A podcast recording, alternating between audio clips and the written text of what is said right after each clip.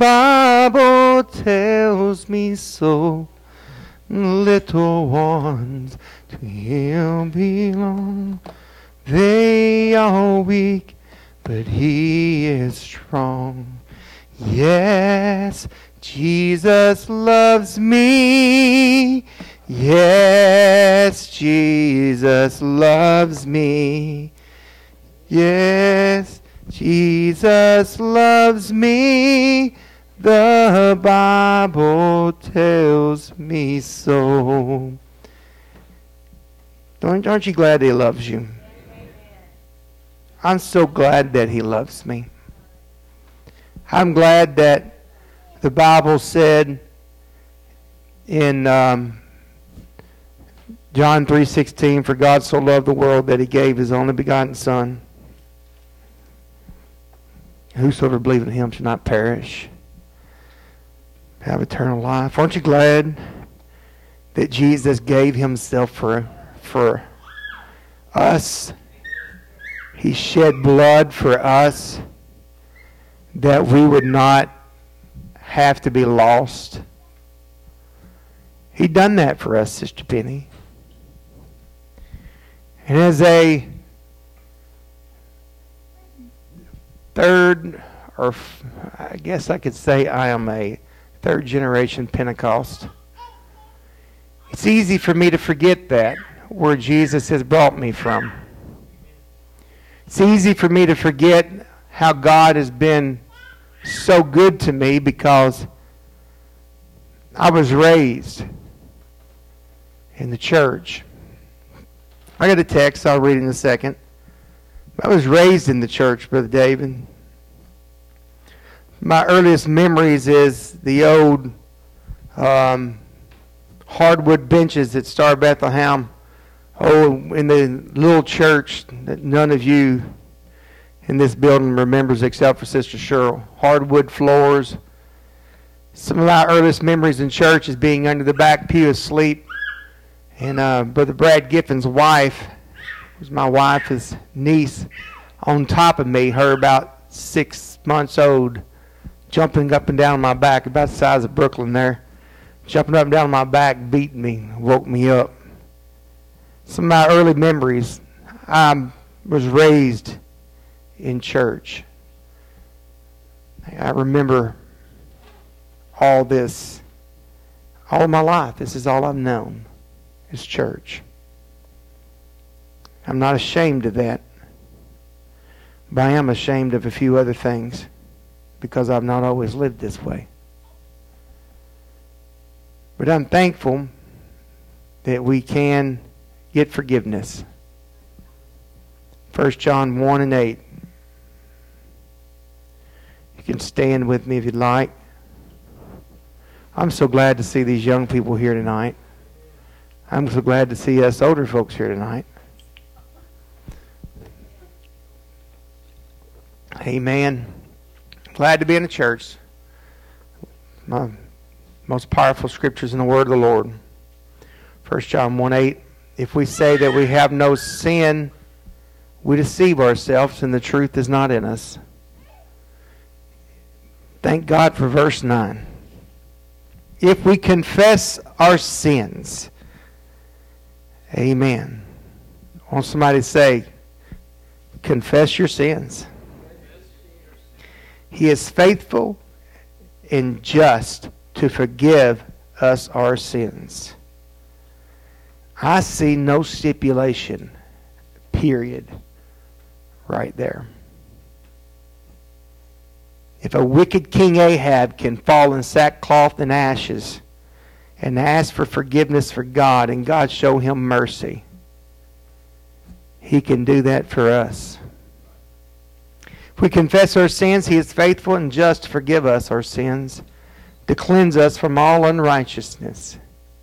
If we say that we have not sinned, we make him a liar, and his word is not in us. Lord, we love you. We thank you for your blessings. I just ask that you would touch us here today. Open our hearts, our spirits, God, that you would touch everyone who may listen to this in the podcast later. Lord, I pray that you would touch every person in this congregation tonight. I'm especially I'm especially drawn to our young people. with what I want to say tonight. But God is not limited that because sometimes us older ones, especially those who've been in church for a long time, we forget, God, what you have done for us. And I just pray that you would help us today in our heart and our spirit. In Jesus' name. Amen. As I said last week, Simon Sinek says the why is the purpose, cause, or belief that drives every one of us. Everyone in this place tonight, we have a why. You may not think you have a why, but you have a why. The drug addict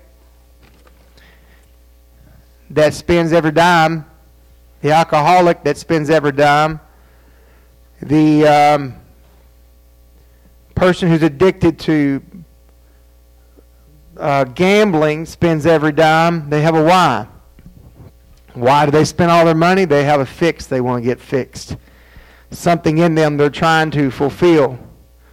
Unfortunately, that why every one of us has, for a lot of us, it's very unfocused or it's focused on the wrong thing. As I said last week, I want to say this again. I think it is, it is my personal opinion that many do not know their why or the importance of why we should live for God. And so it creates weak Christians that spend a lifetime struggling in their walk with God. You got to know why you're doing this.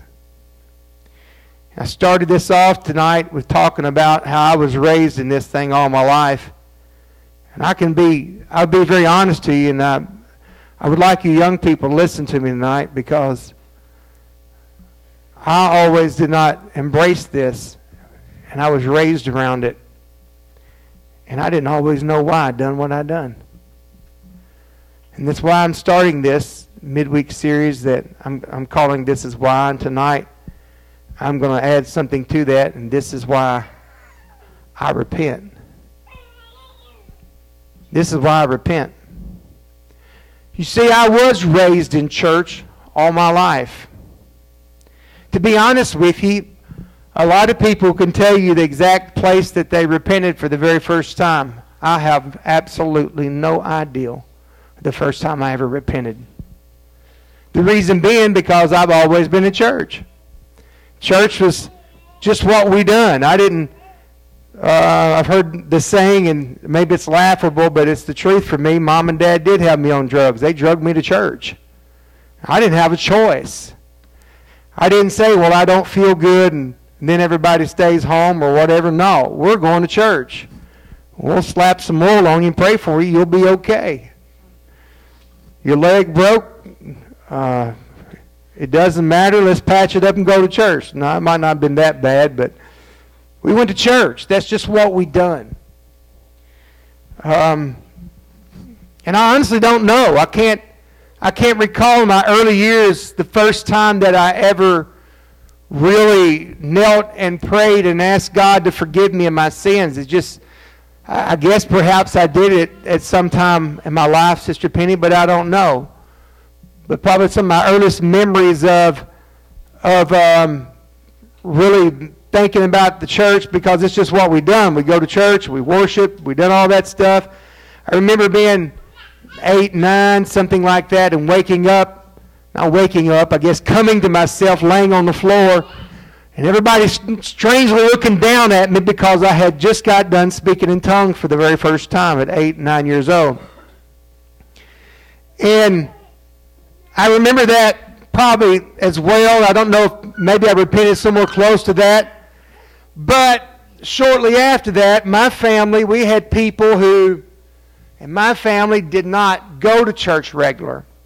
My dad's sister, Aunt Phil, you guys know her. When I was young, I didn't remember my Aunt Phil in church. She didn't go to church. If she did, it was Easter or, or something like that. Occasionally, her son Joy would go with me. And my Uncle David, he never went to church. That was her husband. And um, he had a lot of bad, perverted ideals in his, his, his thinking. And uh, so I, I would go to Joy's house and we'd get in trouble. So at probably 11 years old or so, I, I really got away from church. I, I still went because I didn't have a choice. Whether, no matter how I acted, I didn't act like was mom and daddy. I learned to be the hypocrite, Brother Texas. I learned to be the hypocrite. I learned how to act at church. I learned how to shout and worship. And then I also learned how to cuss and smoke everywhere else. So I, I knew. I, I, I became that hypocrite at a very young age. And I, I'm, I told you I was going to bear my heart here tonight, especially I want our young people to hear this. And, and I, I got to the point that I, I did know what it was like to, to uh, uh, be that hypocrite. I, I, I, promise you, you know, we go to church. This is what we done at church. We, we shouted. We, we do like we did. The boys would come up one side, or people would get up there shouting, and, and you know, and I'm thankful that we didn't have the internet back then because I would have been addicted to pornography. Because the best we could do as a kid when it come to pornography, hoping that, that Uncle David left something somewhere that we could pick up and look at. I go to my Uncle Carlos's house every once in a while, my mom's brother-in-law's house, and he was worse than my Uncle David. Okay? And my cousin Tony, he was a something else. He got in church for a long time. He's not right now, but uh, I'm just bearing my heart because I'm going to tell you why I repent, why I live a repented lifestyle now. Because I was raised in this thing all my life, but at that age 11 or so, I got out of church, but nobody knew it except my cousins and my brother and maybe some other ones like that because I knew how to play the game at church. And I knew how to go and act like I was a good church boy. And this carried on for a little while. And my brother at that time was not in church. And he didn't care if anybody knew he wasn't in church. Comes to you heard my brother's testimony before, but he didn't care. Finally, one day, I, I don't remember exactly where it was, but I remember my brother pulling me to the side and saying, Daniel, you better get in church or get out. You can't play this game. He's probably 16 or so. Guess what I done? I got out. I didn't play the game of church like I used to as much. I'd sit on the back pew back there, sit the buddies. But I got a lot of trouble. And um, 12 years old, stood before a judge. It wasn't that big, huge of a deal, but a 12 year old, and the judge looks at you and says, How old are you, son? 12. I was about five foot. I was heavy set. We had my cousin, two of my cousins I was talking about, my brother, and two more of our friends. We had broke into the school, stole some stuff. We'd been out carousing, acting crazy all that night. You'd think that straightened you up a little bit, but it didn't. I, I continued this same journey. And again, I'm thankful that I did not have access to internet back then because I would have been addicted to pornography because my first experience of ever, ever seeing, I'm going to be a little plain, I hope it's okay. My first experience ever being uh, seeing anything sexual was one of my cousins saying, hey, come here. And him and another one of my cousins in a bathroom together. And I'm like, what is this? Nobody had any clothes on. It started me on a bad journey through my life with a lot of things. But I'm thankful for that. The internet was not here, but I, I was lost. Raised in church, but I was lost. But yet my mom and them had no idea. I knew what it was like to hide cigarettes from mom. Bought my first joint behind the church for a dollar. Okay? One of the trustees of the church's son sold it to me. I know what it's like to have one of your best friends at church say, Hey, man, I've never been high. Hey, come down here and spend the night with me, okay? He spent the night with me, and the first time he'd ever got high, we'd smoke some pot. And um, he got high that night. See, I, I, I could handle it, but it took Kevin on a journey. Because the first time he ever got high, he was with me. I got away from it, but Brother David, he didn't. It took him down a road that Kevin died, what, how many years ago? two or three, could have been longer than that. He died early 40s, I guess. I don't know if he ever really had a walk with God. And a lot of times I wonder if I could have. I mean, Kevin was determined he was going to find some drugs somewhere, but it didn't have to be with me the first time. So I know what it's like to be lost. I know what it's like to be a sinner. And so I finally decided, you know, I'm going to I'm going to do better. I smoked for about two or three years, my young, probably 12, 13, 14 years old.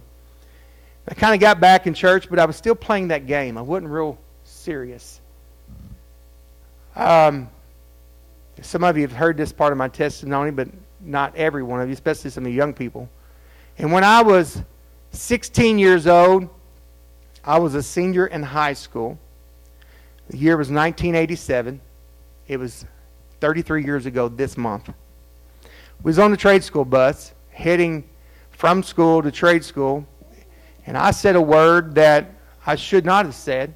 It was not what we call a four-letter word that everybody goes like, "Oh, you shouldn't have said that," but it's a word I shouldn't have said. I'll never forget, Brother David, the guy that I went to school with all my life.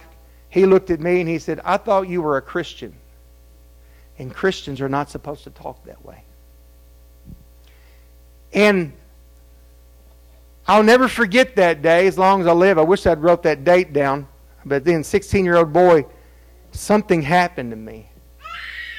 And I went straight from the trade school bus, straight to the bathroom in the trade school in Madisonville, Kentucky. There's not even a trade school there now. They don't they use it for something else. But I remember grabbing that sink, Preston, and looking at myself, crying and weeping and saying, I do not want to be this person that I see. I didn't repent, you see, the first time that I remember.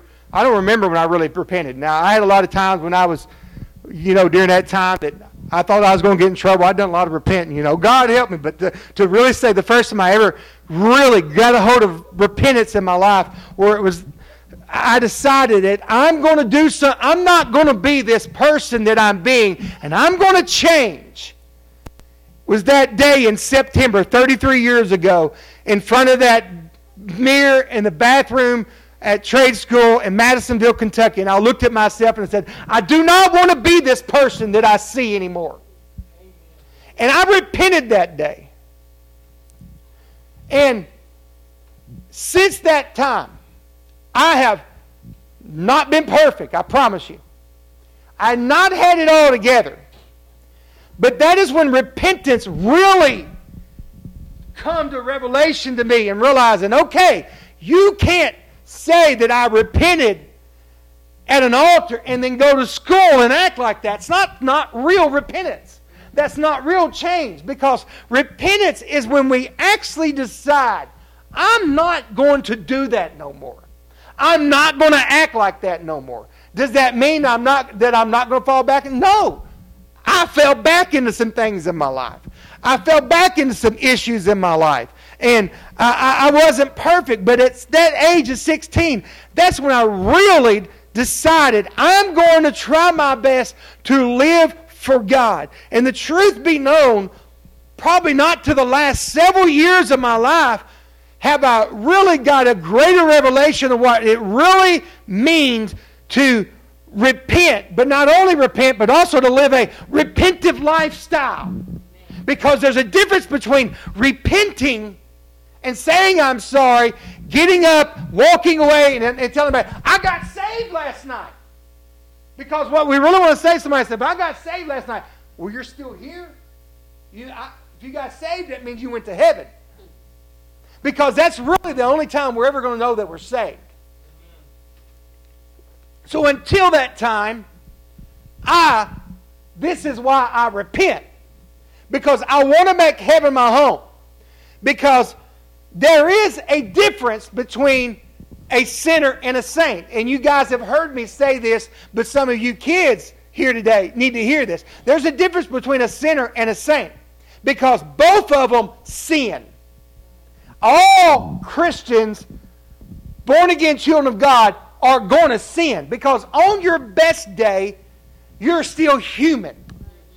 And that's why, Brother Texas, I strive every day of my life to search my heart and say, Jesus, if there's anything inside of me, make it manifest that I can know that I can get it out of me because I must repent every day.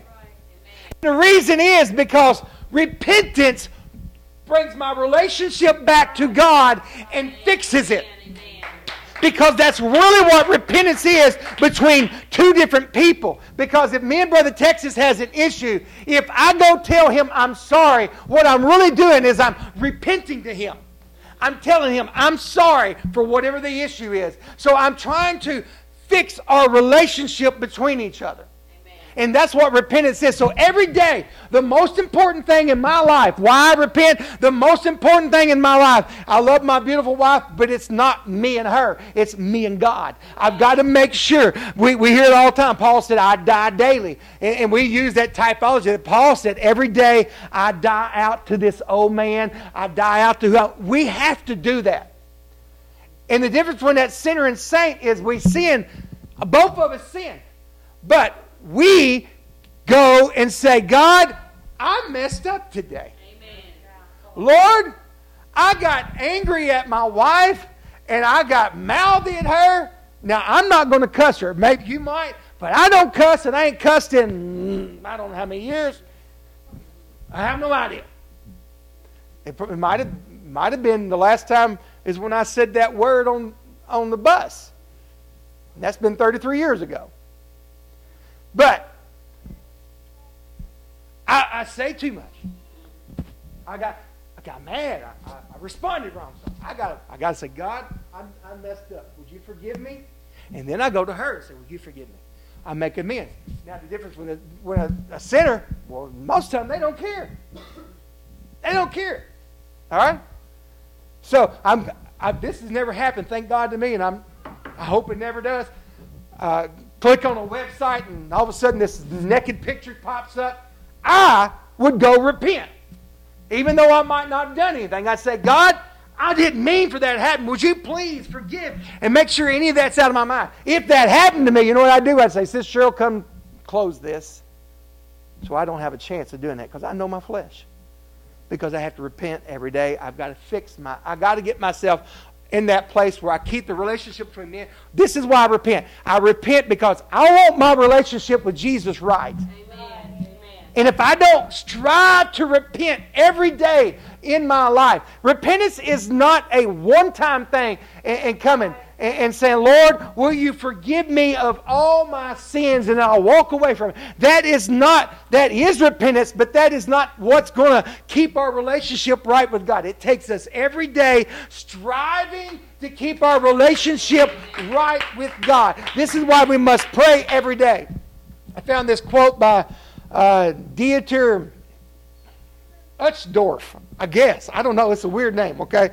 But I, I thought it was pretty cool. Uh, the heavens will not be filled with those who never made mistakes, but with those who recognized that they were, of course, off course and who corrected their ways to get back in the light of gospel truth. Because here's the thing.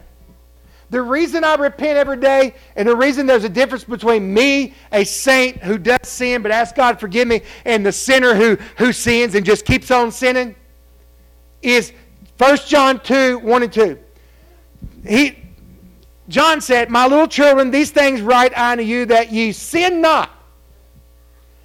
But then he says, And if any man sin, we have an advocate. That word means intercessor. That means someone summons to one side, one who pleads for another cause before a judge. With the Father, Jesus Christ the righteous, who is the propitiation, which is an atonement or appeasing, or uh, Cor- Corbin's got his pacifier when he gets fussy, we put the pacifier in his mouth and it calms him down. This is also another word for uh, the propitiation. He becomes a pacifier for our sins. And not for ours only, but also for the sins of the whole world. So, what does this do? Jesus, if I make a mistake, this man, Christ Jesus, okay? The man, Christ Jesus. Or we could say, the blood of Jesus, which was the sacrifice for our sins, that is what covers our sins. Okay?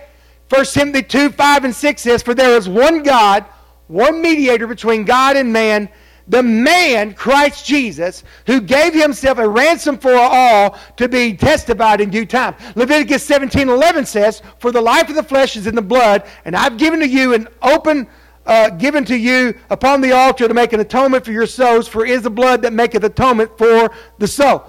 The only way we can get our sins taken care of is we repent to Jesus and the man, the one that went to the cross and shed his blood, the flesh.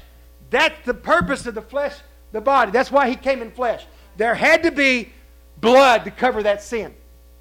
And if we don't understand that, it's just simple like this, folks, okay? The very first sin ever happened in the Garden of Eden, what happened? God put coats on them. Where did them coats come from? My opinion, there were two lambs that were sacrificed, and blood was shed. And them, them, uh, them coats that they put on them, blood was shed. And that's what we see all the way throughout the Bible. Always had to be blood sacrifice to cover the sins of people. Jesus said, That's not enough. This is not working. So what did he do? He said, I'll become the ultimate sacrifice. God wrapped himself in flesh. The one God wrapped himself, made himself a fleshly body. That flesh contained blood on the cross of Calvary. That's why I, I, I sung that while ago, Jesus loves me. That's why, uh, that, that, that's why I'm thankful for the blood of Jesus. Xavier, the only thing that's going to cover your sin is the blood of Jesus. Amen. And the only way to get the blood of Jesus applied to your life, son, is you say, God, I'm sorry. And once we say we're sorry, this is what we said. He says, He advocate for the Father. Jesus Christ is righteous. So this is how it works, okay? Let me show you how this works. Here's the judge. Come on, judge. Right there, judge. Let's see your judge look. I knew it. There you go. How many's ever had that judge look? Yeah. I have messed up. I forgot to do something. What was it? What did I do? What did I mess up? Be kind, Judge. you were blinking too loud that day. I messed up. I've done something. Whatever it was, I messed up. I had a dream. Oh, yes. Lord have mercy. If you've not, if your wife has never, if never had a dream that you've been with some other woman, you, whew, honey, I wasn't there. Doesn't matter. She had a dream. She dreamed that she that that you know last night I was with this girl, this woman, and I'm like, no, I didn't. So all of a sudden, this is what happens. I plead and say, I didn't do it. But me myself, I cannot make up the difference to the judge. So all of a sudden, the blood comes in. The man Christ Jesus. All right? Now, to understand, the judge is God. Don't think I'm preaching any Trinity or, or triune God here. I'm talking about the man Christ Jesus. The representation of the man Christ Jesus is all about the blood. Because the blood is what made the atonement for my sin. And if I don't plead the blood of Jesus and say, look, I'm, when I begin to repent and say, I am sorry, and you really mean that, all of a sudden the blood comes in that was shed at Calvary and does exactly like that. It covers from the judge's eyes any sin I've ever done. All right? I hope that makes sense. Because that's what happens. That's why I got to repent every day. That's why I've got to say, Lord, I'm sorry. Because on my best day, I'm human. And I'm just going to be honest with you. I am by nature a grumpy smart aleck. Hmm. Can I get an amen, family? I'm by nature a grumpy smart aleck. And I find when I don't pray as much or I don't seek God as much, guess what happens to me? I bec- that becomes flowing out of me again or if I get myself in that precarious area that, that I, am off guard, guess what begins to come out of me? That begins to come out. I begin to be grumpy or I begin to be a smart aleck. Tell people all the time I'm a, I'm a rehabilitating smart aleck. but why I do this repentance is I have to keep I, I was on the way to work and I was praying about it, so I couldn't write it down, so I got my notes out and spoke it on my notes, and this is what I wrote today. You see, repentance is this repentance is a self examination of myself. Because I can't repent. Let me put it this way I will not repent of something that I don't think I've done wrong. That's right. I will never, I may tell you I'm sorry because if you're a kid, you may tell your brother or sister you're sorry because you don't want to be duct taped to them for an hour. All right? because you'll go ahead and say, I'm sorry because you don't want to get in tr- trouble no more. But you can't really be sorry until you see that you've done wrong. Amen. So repentance starts with a self examination of yourself. And it, it is realizing that you messed up. And when it comes to initial repentance, it's somebody, when they, they hear the gospel preached, they, or somebody tells them about the gospel, a revelation hits them. Wow, I'm lost. Just like in the book of Acts when Peter got up and preached, what happened? They realized, oh my goodness, we crucified the Lord of glory. What must we do now to be saved? Amen. And the very first words out of Peter was what? Repent. Repent. When John the Baptist came on the scene, on, on the scene, bringing in, uh, uh, bringing in that Jesus fixing to come, what was John the Baptist's message? Anybody know? Repent, for the kingdom of heaven is at hand. What did Jesus say when he came? Repent, for the kingdom of heaven. What did he send his disciples out telling them to do? Tell them to repent. It has to be our absolute first works. In my opinion, it's got to be something we got to do every day. Why? This is why I repent, because I must keep myself in the right place with God. And repentance now, listen to this. Real repentance is bedded in truth and honesty with yourself and with God. Because you will not truly repent if you're not honest that you have a problem. And I'm telling you right now, as I said earlier, yeah, at 16 years, 16 years old, 33 years ago this month is when I realized think I really, truly first repented and started a journey that, that has brought me to where I am here today, standing here before you all. But through that journey, there's been a lot more repenting. Oh. There's been a lot more times asking God, I'm sorry. Three or four or five years ago, I don't know how long ago it was, some of y'all have heard me talk about this. Sister Cheryl's dealt with a lot of emotional issues, and part of it stems back to where before we got married, we were uh, doing things we shouldn't have done. Um, I'm going to be playing with you guys because you hear plain stuff. Some of you heard me talk about this stuff before, but I'm going to talk about it again here today. Uh, we both were married, you know, you know, by the standards, we were both virgins, okay? But we had fooled around and done things we shouldn't have done. And that being because I'm a little older and stupider because I'm a guy. That's how this works sometimes uh, it was my fault that we done them things. So she dealt with a lot of emotional things because she came from just a little bit stricter family than I came from. And um, so she was feeling like, oh God, I'm going to die, but, and I'm going to be lost because this is going on in my life. Well, see, at 16, I repented. This was after 16, okay? But yet, I'm still striving to live for God. And so I'm dealing with all stuff. So we, we go through life, and not till after Bethany's gets older and, and not nothing like that, but some guy was doing some stupid stuff, whatever, and I'm all upset, and it's like, well, did you get upset with our deal? And you're like, you know, all of a sudden, the revelation hit me like, oh my God, most of her emotional issues she'd been dealing with, my fault. So I lay in bed for 30 minutes crying uncontrollably repenting and asking her to forgive me. And that, that started a journey for me to look at who I am different. Because what I realized, Brother David, is I had went, I don't know, nearly 20 years of ignoring that fact there was things that I needed to repent to her about and to repent to God about and had been ignoring it for 20 years. You know, you know, I'm thankful that we have a graceful, merciful God because I've often wondered if God came back in the middle of that, would he would I have been lost? Thank God he's merciful.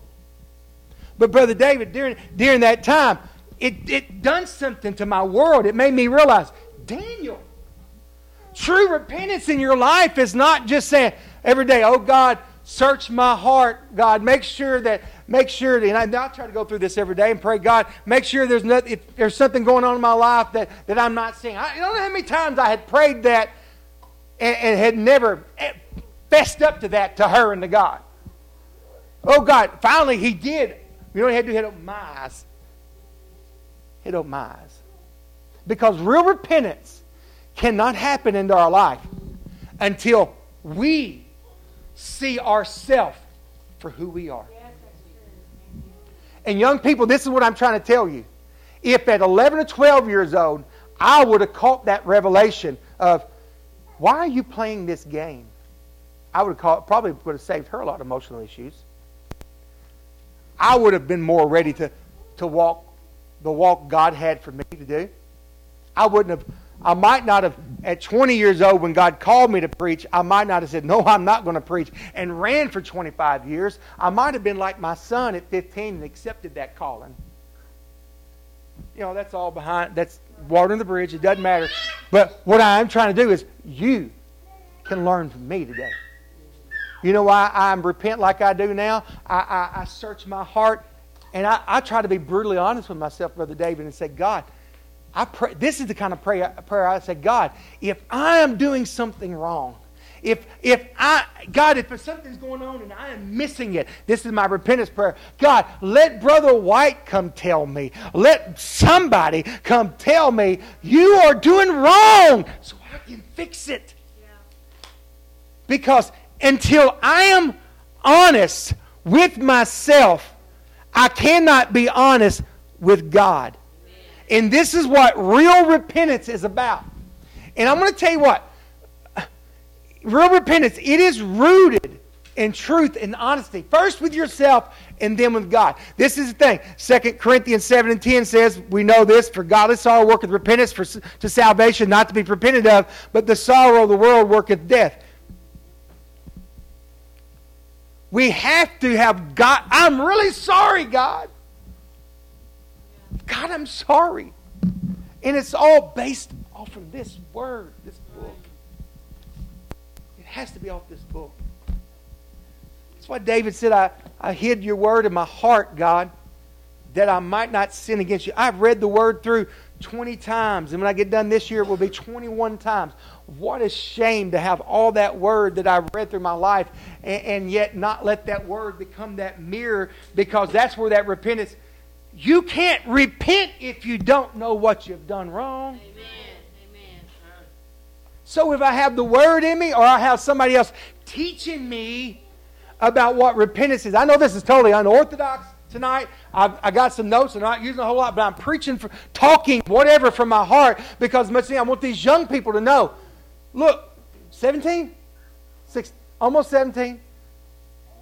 How old are you? 13, 15. Almost 15? I notice it's always almost. You're eight, right? Nine. Nine. That's when I got the Holy Ghost for the first time. So it's your time, sweetie. Mm-hmm. But listen, at that age, you, you need to start it now. Put in your heart that this is what I'm going to repent. I'm going to give my all to God. Because here's the power of repentance to God. Okay?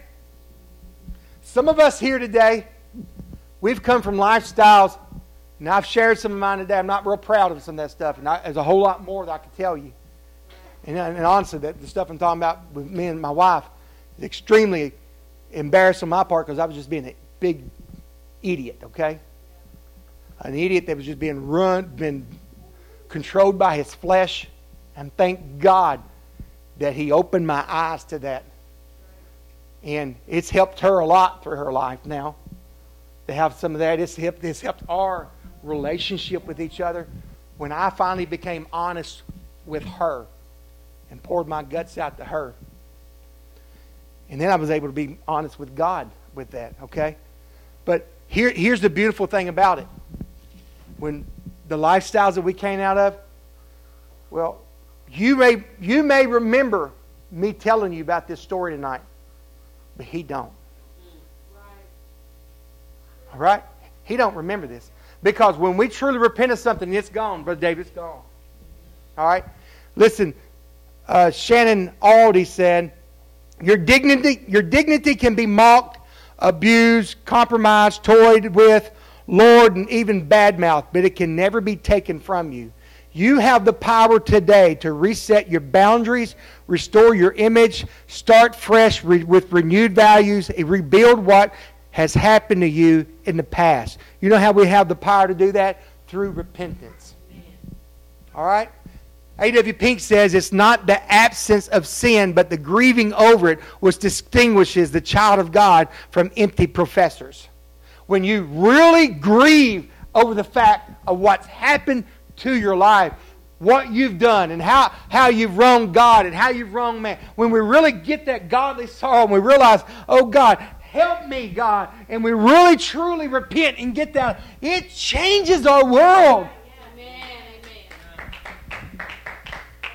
Brother, brother uh, Bobby Wade said it the other day, and I, I, made mention to it to this congregation here about how uh, that that he believes that the Lord told him the reason we're dealing with this plague throughout the world is because of basically he didn't say it this way, but this is what he was meaning of the unrepentance of this world. And right before this scripture, if my people are called by name, will, will uh, repent humble themselves. Right before that talks about the plague. This is a plague. And if we could just learn to repent, really, really repent, it brings healing to our land. Yes, amen. Because here's the thing, Brother Texas, I am convinced if I can live a repentive lifestyle every day, what that does, that brings my relationship with God to where it needs to be. And you know what that does to me, Sister Penny? What that does, it gives me peace. Amen. It gives me faith. It gives me trust. It makes me happy. It gives me joy. It brings all that stuff back into my world and back into my life. And I have found when I start straying too far from God, that stuff begins to leave me. All right? Just like I, I was talking to my coworker today, and he was he was talking. Uh, I don't know. He just catches me every once in a while, and we get to talking. So I, I got to talk to him about church, and he said, "Man, I, I don't know how you balance it all, church and, and and family. Got a new grandbaby, and all. I don't know how you balance it all." I said, "It's not easy, man. That's why I needed that vacation last week, you know." And I said, "It's tough, you know." But uh, I don't know. Just led to one thing another, and then and and uh, and I, I got an opportunity to witness to him about how God called me to preach. And, and I told him that story about how uh, where I was at and where God called me and all this stuff. And all of a sudden he said, "Oh man, I got cold chills running all up me." And he was getting kind of getting excited about it. All you see. God gives this stuff in our life for a testimony to tell other people. And, and, and what I realized is at work, I had lost some of that stuff because I had gotten so stressed, so maxed out, I forgot some basics. You're pastor of the church, been pastor 15 years. I don't care what I am. I'm human on my best day. Amen. And this is why I'm trying to be very transparent and honest with you.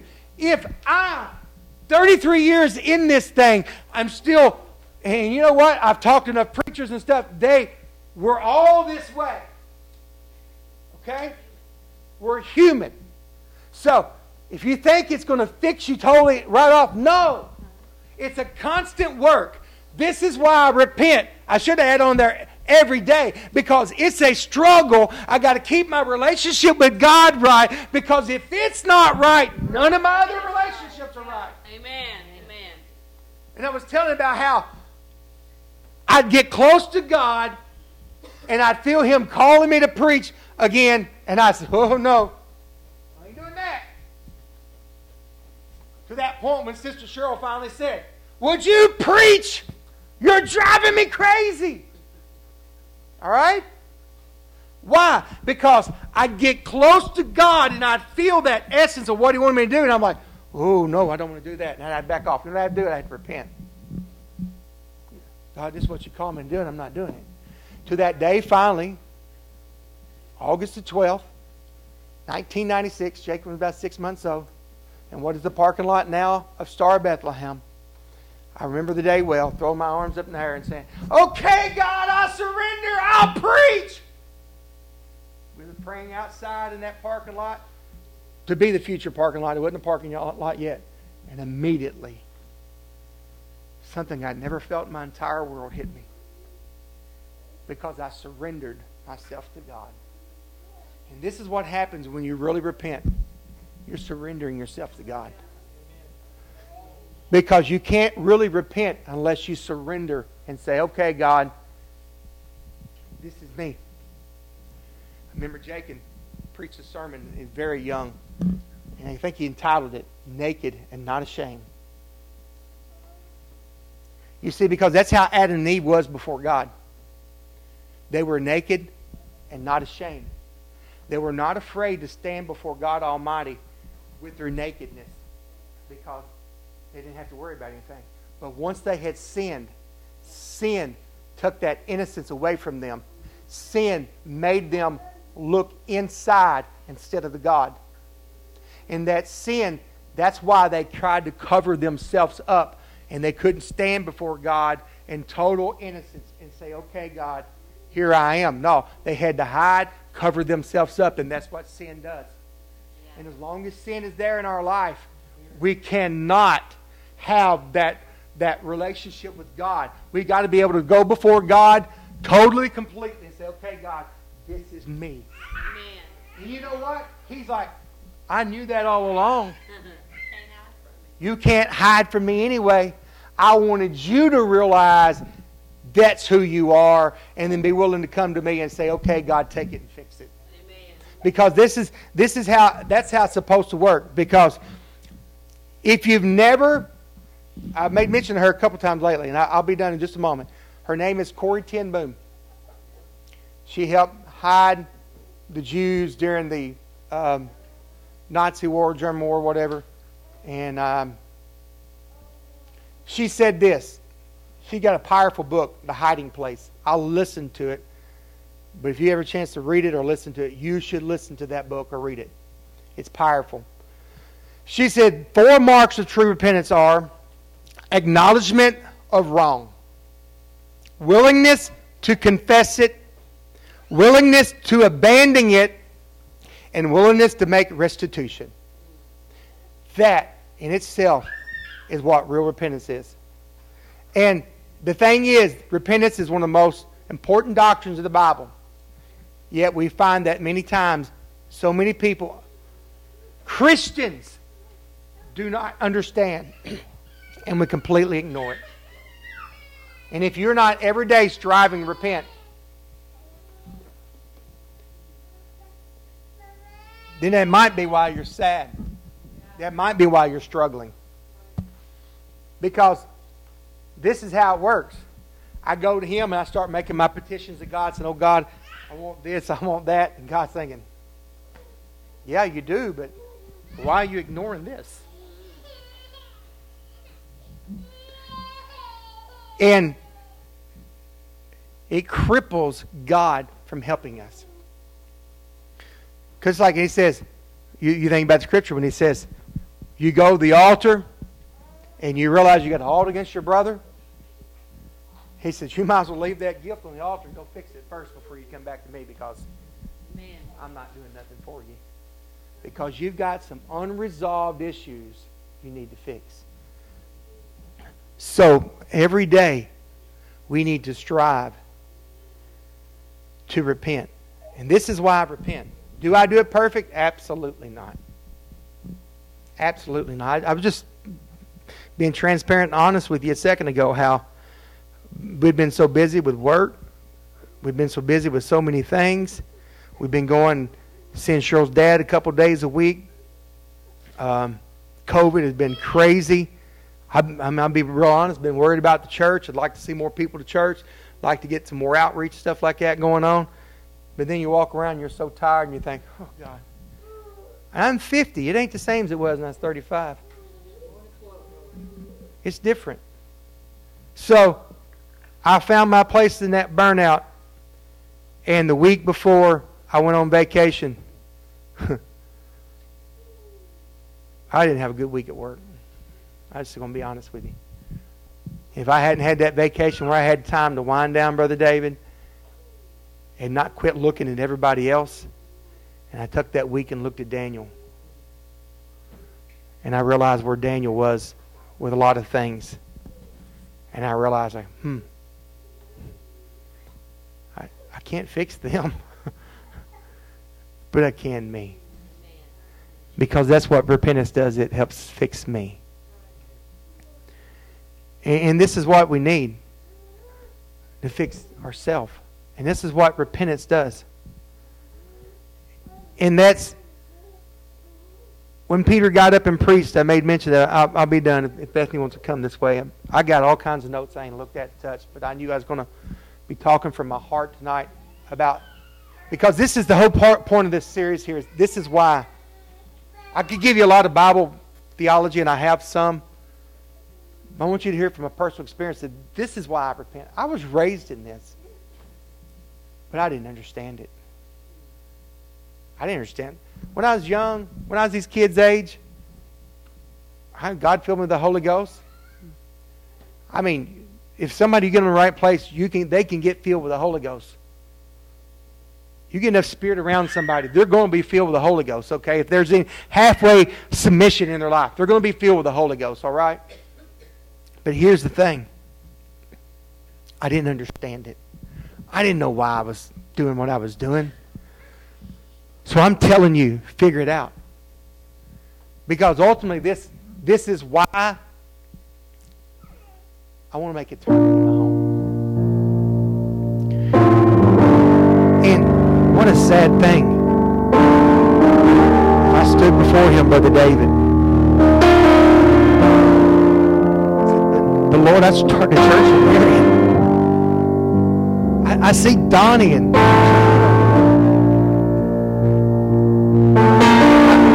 I see Sister Odie Hub. Before we got here was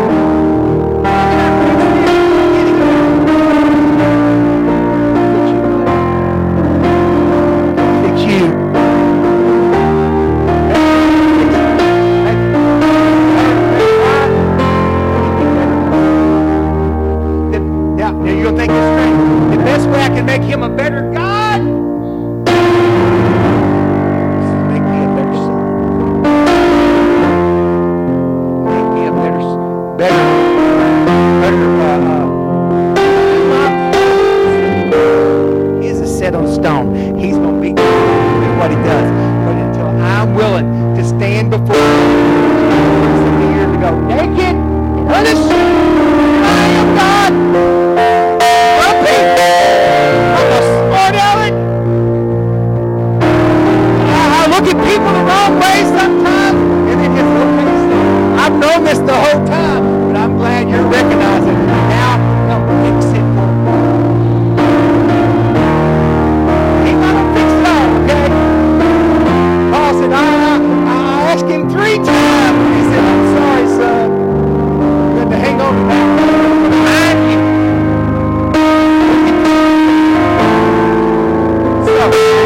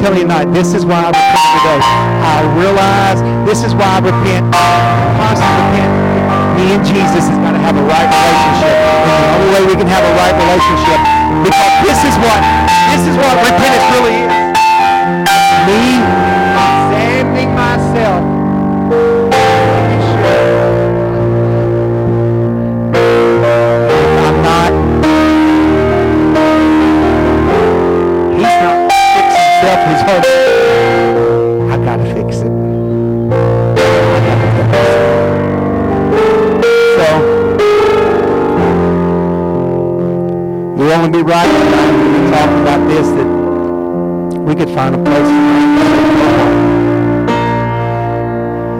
Sometimes we got to pay.